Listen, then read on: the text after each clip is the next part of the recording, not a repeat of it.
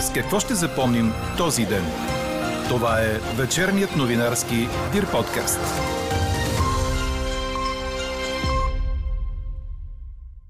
Няма условия у нас да се повтори хърватският сценарий, при който с влизането в еврозоната видимо се повишиха цените на стоки и услуги. Останете с вечерните подкаст новини, за да чуете още от прогнозата на Михаил Кръстев от съвета по економически и публични политики. И още от темите, които ще чуете. Никой, освен Демократична България, май няма да подкрепи правителство на Продължаваме промяната. Парламентарните групи гледат към третия мандат. Задържаха полицаи за превозване на мигранти. Рогозин прати на Макрон ранилия го през декември френски шрапнел. С какво ще ще запомним този ден, чуйте във вечерните подкаст новини.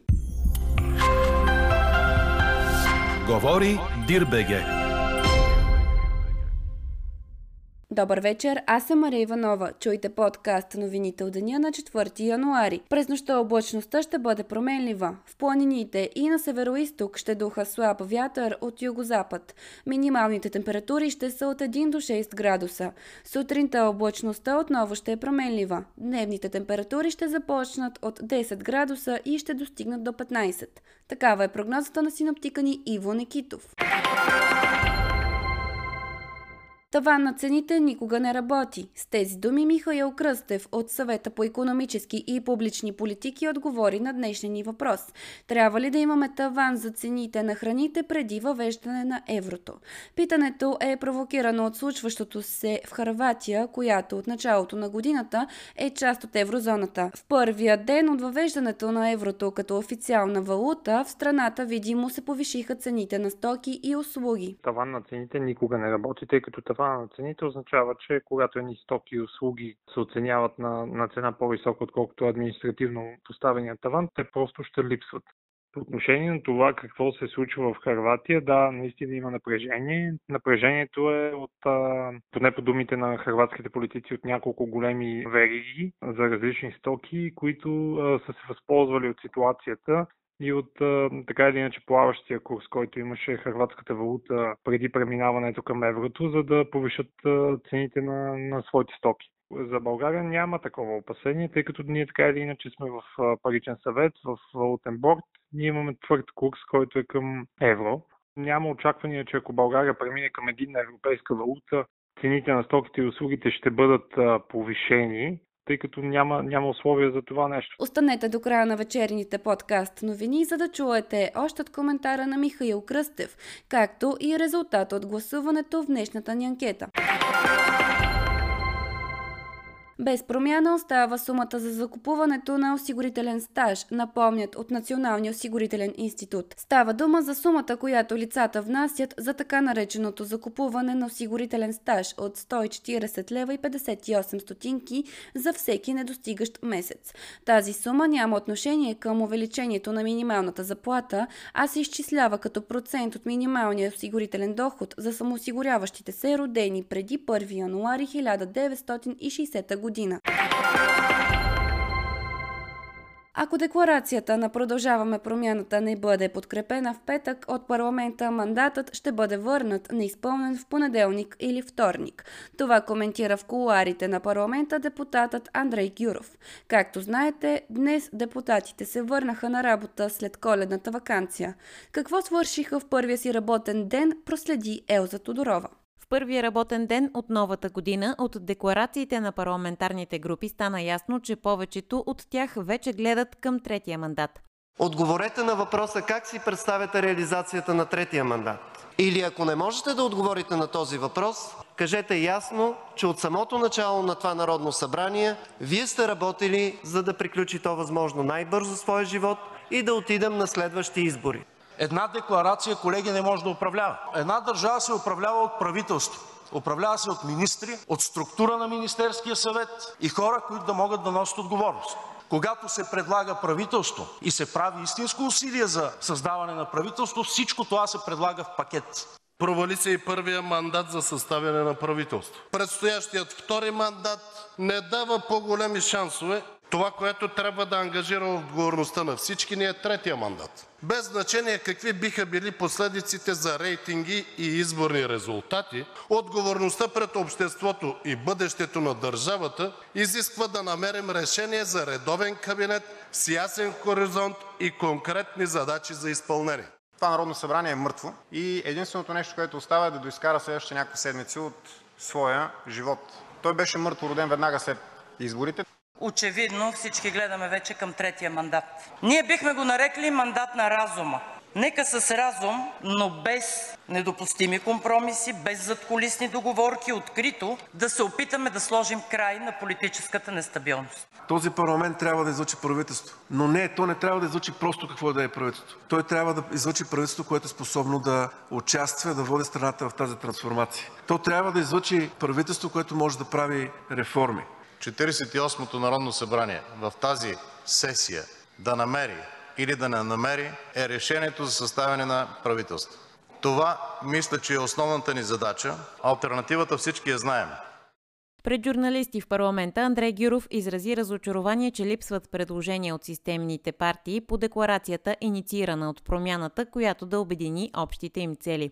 Това, което е включено в тази декларация, в крайна сметка не са приоритети на продължаване промяната. Това са общи приоритети, които стоят пред страната и около които ние мислим, че може да се обединят повече хора и народни представители в този парламент. В този парламент, а най-вероятно и в следващия, няма да има ясно изразено мнозинство, което само да може да прокарва своята програма. Затова търсихме наистина това сечение, което може да позволи на този парламент и на следващия, ако се наложи да отидем на предсрочни избори, все пак да свърши неща, които са важни за страната в този момент. Процедурата тече в момента. Бяхме малко малко разочаровани да не видим системни партии, които са изявили готовност да работят по програма, че не дадоха свои предложения. Ние сме отворени, има време до петък да се обсъдят промени. Направихме вече серия от съгласувания между празниците и след нова година, така че да, всичко, което може да бъде съгласувано между отделните политически сили, би могло да залегне в декларацията.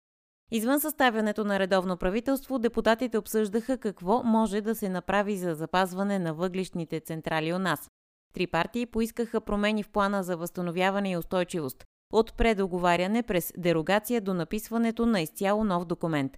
Повод стана проекто решение внесено от Възраждане за задължаване на Министерския съвет да предприеме всички необходими действия за съставяне на нов национален план за възстановяване и устойчивост. До гласуване на проекто решението не се стигна заради изчерпване на времето на днешното пленарно заседание. Времето обаче стигна за друго. Комисията по економика и иновации в парламента реши на първо четене да бъде закрита Държавната петролна компания. Проекто законът беше разглеждан още в 47-то Народно събрание, но краткият му живот не позволи той да бъде прият. Какво друго решиха депутатите? Социалната комисия прие трудовата книжка да се замени с електронен трудов запис а правната комисия прие на първо четене два законопроекта, променящи закона за защита от домашно насилие. Предвижда се създаване на национална база данни за случаите на домашно насилие, както и национален орган, който да планира, координира и прилага политиките по този въпрос. На първо четене в зала бяха приети и промени в Кодекса за социално осигуряване, според които затворът и наборната военна служба за репресираните лица ще се признават за действителен стаж за пенсия. За по-малко от 3 години скоростният път Видин Ботевград ще бъде построен, обяви след заседанието на Министерския съвет служебния регионален министр. Това става след като с решение от днес министрите на практика спират забавянето на, цитирам, изключително важен инфраструктурен обект, уточни Иван Шишков. Това според мен е една важна новина, имайки предвид, че 21 година, февруари месец е одобрен подробен устройствен план, беше в съда, беше забавено изключително много цялата процедура. Това решение е толкова важно, защото освен, че компенсира това забаване, но когато ние можем да построим магистралата от Видин до Монтана, това ни дава една възможност не само да построиме скоростния път от Монтана до Ботевград и да направим тази свързаност, но това ни дава една възможност включително да потърсим альтернативното трасе, макар и с концесия евентуално, трасето, което ще бъде от Монтана с тунела под Петрохан. Тоест, без завършената отсечка от Видин до Монтана. На практика пътя към София за Видин и за целия северозапад е изключително ограничен. Регионалният министр настоява и за законова промяна, с която да се реши казусът с жителите на село Пролеша. Сутринта те се събраха на мълчалив протест срещу огромните суми за глоби, които са натрупали за шофиране без винетен стикер. Хората твърдят, че две години са били убедени, че могат да пътуват без винетка до община София, но сега са получили глоби за хиляди левове. Шишков предлага да има ограничение от не повече от 3 глоби годишно за шофиране без винетка. Това обаче трябва да мине през Народното събрание. Преди заседанието на кабинета служебният премьер Гълъб Донев възложи на министрите си да направят отчет за свършеното до момента, така че и 6 годишно дете да го разбере. Краят на нашия мандат наближава. От самото начало работим и решаваме проблемите на хората, като спазваме принципите на доброто управление. Откритост и отчетност са критерии за добро и ефективно управление. Затова призовавам да подготвим всеки в своята сфера на компетентност и отговорност кратък и ясен отчет за свършеното от месец август миналата година до сега с акцент върху решенията, които са се отразили положително върху живота на хората в България. Докато подготвяте отчета си, представите, че трябва и 6-годишно дете да ви разбере. Иначе кабинетът одобри два меморандума за доставки на петрол и природен газ от Гърция. С единия се дава зелена светлина за изграждането на нефтопровод Александрополис-Бургас, а с втория се уреждат възможностите за пренос на течен природен газ, резервиране на слотове и на капацитет в газохранилището в Чирен. С друго свое решение Министерският съвет предложи промени в закона за българските лични документи, с които да се улесни тяхното издаване. Бившият вътрешен министър Бойко Рашков застава начало на парламентарната комисия за контрол на службите за сигурност и специалните разузнавателни средства. Комисията се председателства на ротационен принцип от парламентарните групи. До сега начало беше Даниел Митов от ГЕРБ. Какво не се случи днес?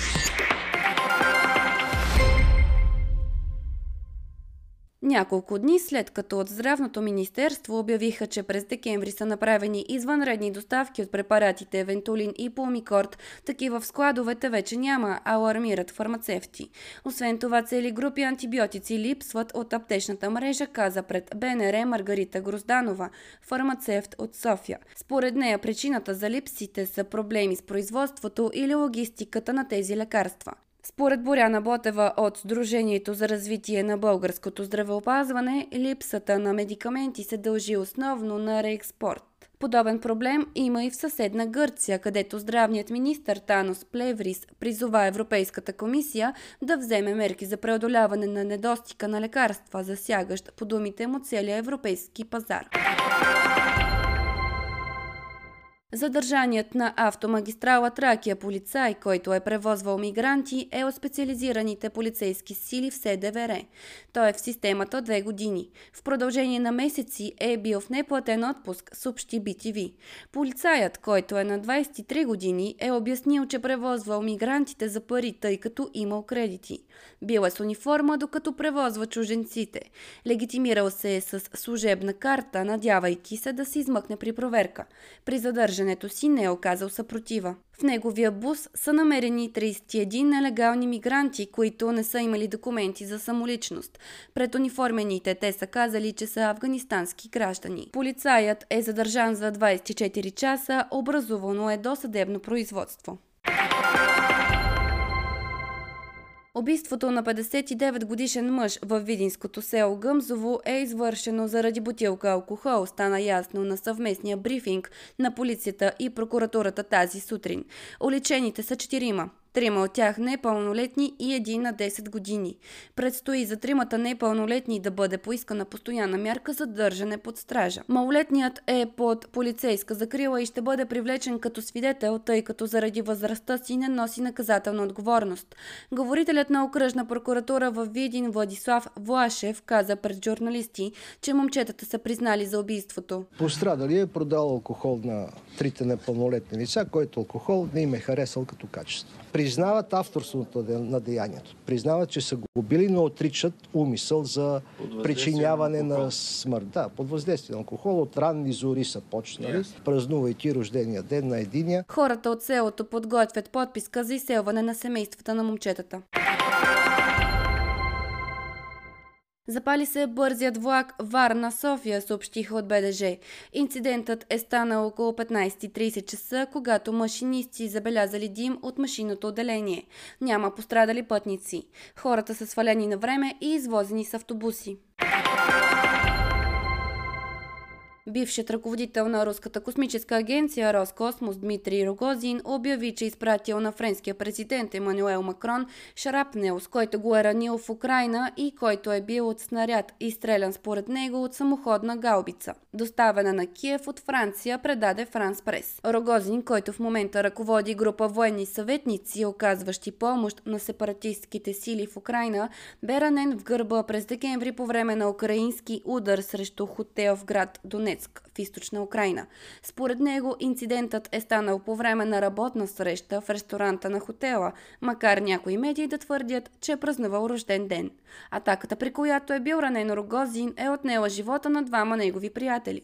Всички наши жертви ще тъжат на съвестта ви, обръща се той към Макрон. Художникът Любен Зидаров почина на 99 години, съобщиха от Съюза на българските художници. Разделяме се с една от най-ярките личности в областта на българското изкуство през изминалото столетие, казват от Съюза и напомнят, че той е бил председател на Творческия фонд през 80-те години, а през 90-те е председател на организацията. Сред най-значимите иллюстрации на Зидаров са тези към приказките на Шехерезада, островът на съкровищата, Том Сойер и приказките на Андерсен. Носител е на множество български и международни награди. Четете още в Дирбеге! Италианската серия А днес беше възобновена след паузата на световното първенство, а това се случи с победа на шампиона Милан. Русонерите на Стефано Пиоли спечелиха с 2 на 1 гостуването си на Салернитана в матч, който можеше да вземат с много по-убедителен резултат. Рафаел Леао и Сандро Тонали бяха точни за победителите преди Федерико Бонацоли да върне едно попадение за домакините в края. Милан обаче се справи с напрежението и взе трите точки, въпреки голям брой отсъстващи действащи футболисти. По този начин тимът на Пиоли събра актив 36 точки и се доближи на 5 от лидера Наполи, който днес гостува на Интер. Салернитана допусна трето поредно поражение, но продължава да е на изгодна позиция. 12-то място с 17 точки. Чухте вечерния новинарски Дир подкаст. Подробно по темите в подкаста четете в Дирбеге. Какво ни впечатли преди малко? Габрово е първата община в страната, в която са поставени вендинг машини за пластмасови бутилки и алуминиеви кенчета. За 8-те месеца, откакто автоматите са обществено достъпни, чрез системата са предадени повече от 300 000 опаковки. Интересът на местната общност към екологичната инициатива нараства, като за габровци, разделящи и предаващи отпадъците си, са осигурени награди. Елза Тодорова с подробностите. Системата за автоматично събиране на пластмасови бутилки до 3 литра и алуминиеви кенчета е в действие от април миналата година. Автоматите са закупени по проект спечелен от Община Габрово и финансиран чрез оперативна програма Околна среда. В града има две машини. Срещу всяка опаковка те издават талон, а срещу натрупаните в него точки габровци могат да избират какво да получат. Изборът е сред тефтери от рециклирана хартия, текстилни турби за пазар, книжки и екологични настолни игри, тениски и дребно оборудване за разходка в планината, както и ваучери за отстъпка при пазаруване на стоки и услуги. Преди събраната суровина да се предаде на фирма за рециклиране, пластмасовите бутилки и алуминиевите кутийки се намачкват от машината, която разпознава материала на опаковките чрез сензори. От старта до момента са предадени над 300 000 опаковки. Инвестицията не носи печалба, признават от общината пред БНР, но се намалявали разходите за почистване. Практиката у нас е сравнително нова, но от години се прилага в редица европейски страни.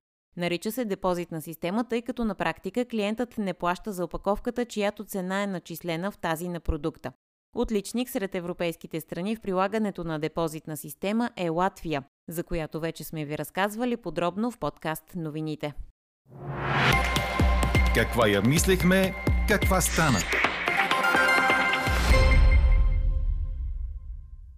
Трябва ли да имаме таван за цените на храните преди въвеждане на еврото, ви питахме днес. Превес от 78% има отговорът да. Таван на цените обикновено не работи, обяснява економистът Михаил Кръстев от съвета по економически и публични политики.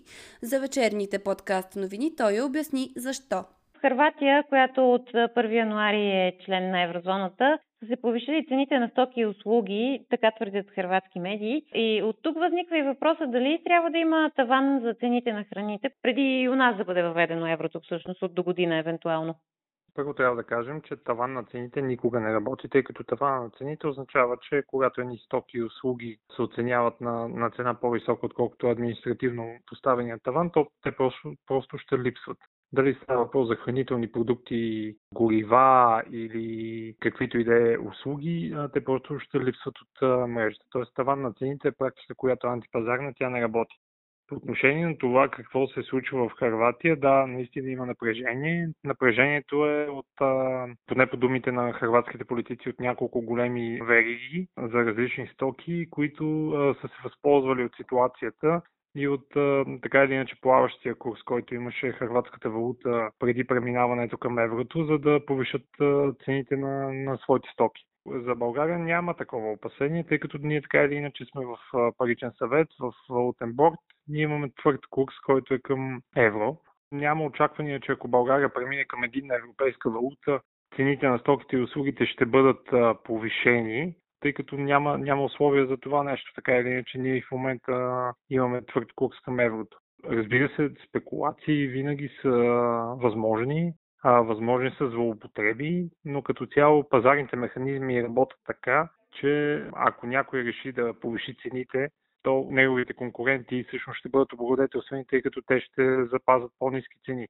Ако всички едновременно повишат цените, вече говорим за някакъв тип картелно споразумение, което е не просто неморално, но и незаконно. Тъй, че не би трябвало да се опасяваме точно от такъв сценарий при евентуално преминаване на България към евро. Разбира се, има други притеснения, които пък може да ни, да ни откажат от това действие, но специално повишаването на цените, такава и практиката, ако погледнем всички останали европейски държави, които са въвели еврото през последните години, инфлацията не се повишава. А какви всъщност са другите притеснения, които трябва да имаме предвид? А другите притеснения са най-вече свързани с това, че политиците ни ще имат по-голяма свобода. Докато сме в паричен съвет, ние сме доста с вързани ръце, така да го кажем, по отношение на паричната политика. Ако преминем към еврото, политиците ни ще имат доста по-голяма свобода, най-вече по отношение на трупането на дълг. Това е основното притеснение. Разбира се, може да се намерят и някакви други, но позитиви също има. Позитивите са, че традиционно лихвите за кредитирането в еврозоната са по-низки, отколкото страните, които са извън еврозоната. Позитивите са, че разбира се участваме в един елитен европейски клуб, който така или иначе до голяма степен това има значение при привличането на чужестранни инвестиции и Позитивите са от това, че при липсата на превалтиране ще се пестят стотици милиони левове за българската економика. Позитив разбира се, че ще имаме и някакво право на глас по отношение на политиката на Европейската централна банка, тъй като в момента ние сме вързани към еврото, ние имаме левът представлява разписка срещу евро на практика, но нямаме никакво средство за влияние върху политиката на Европейската централна банка. Дори по-малка държава, каквато е България, в крайна сметка, ако е в еврозоната, ще има, ще има такова средство за влияние. Но разбира се, като всяко едно решение, което е политическо, има позитиви, има негативи. Така или иначе не се очертава скоро България да попадне в еврозоната, освен ако не се вземе кардинално политическо решение на европейско ниво, тъй като най-малкото не изпълняваме критериите. Тоест, едва ли ще стане през 2024?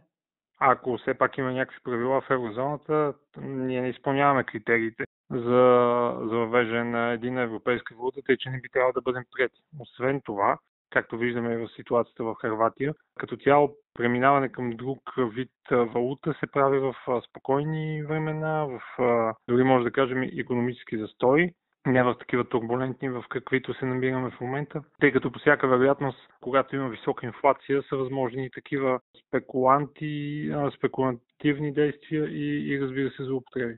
И въпросът може би по-скоро е кога да влезем, а не дали, нали така? България е поела ангажимент за присъединяване към еврозоната. Ние сме се отказали от суверенитета на собствената си валута а, с преминаването към паричен съвет още в края на 90-те години и поради проста причина, че българската економика фалира. България беше единствената държава, която фалира от бившия социалистически блок, която фалира два пъти след падането на, а, на социализма и съответно ние бяхме принудени да преминем към валутен борт, тъй като просто българската економика иначе нямаше да а, успее да съществува. Тоест това решение е взето преди а, вече 25 години от тук нататък трябва да се реши просто дали да се направи последната крачка. А за съжаление, оставането в валутен блок в паричен съвет също има своите рискове. А, един от рисковете е политиката, която наблюдаваме през последните месеци, именно трупането на, на дефицит и, а, а, и обещанията за още по-голямо надуване на, на, на дефицит, на бюджетен дефицит. Това само по себе си представлява заплаха за борда а, валутният борт съществува до тогава, до когато има фискална стабилност. Когато фиска започне да бъде обект на политически щения и на недълновидна а, политика, винаги съществува риск за дори за падането на валутния борт. Тоест и, и, и тази ситуация, която сме в момента, тя също не е абсолютно безрискова. Да не говорим, че с едно решение в а, парламента може да се променят а, параметрите, по които функционира този паричен съвет. Тоест няма напълна безопасна среда, няма напълно грешно решение. Въпросът е какво а, могат да спечели българската економика, българския бизнес, българските потребители от а, едно такова евентуално решение. В крайна сметка няма да се промени много в България, дори да преминем към евро. Така приключва днешната ни анкета. Новата тема очаквайте утре в 12. Приятна вечер! Слушайте още, гледайте повече и четете всичко в Дирбеге.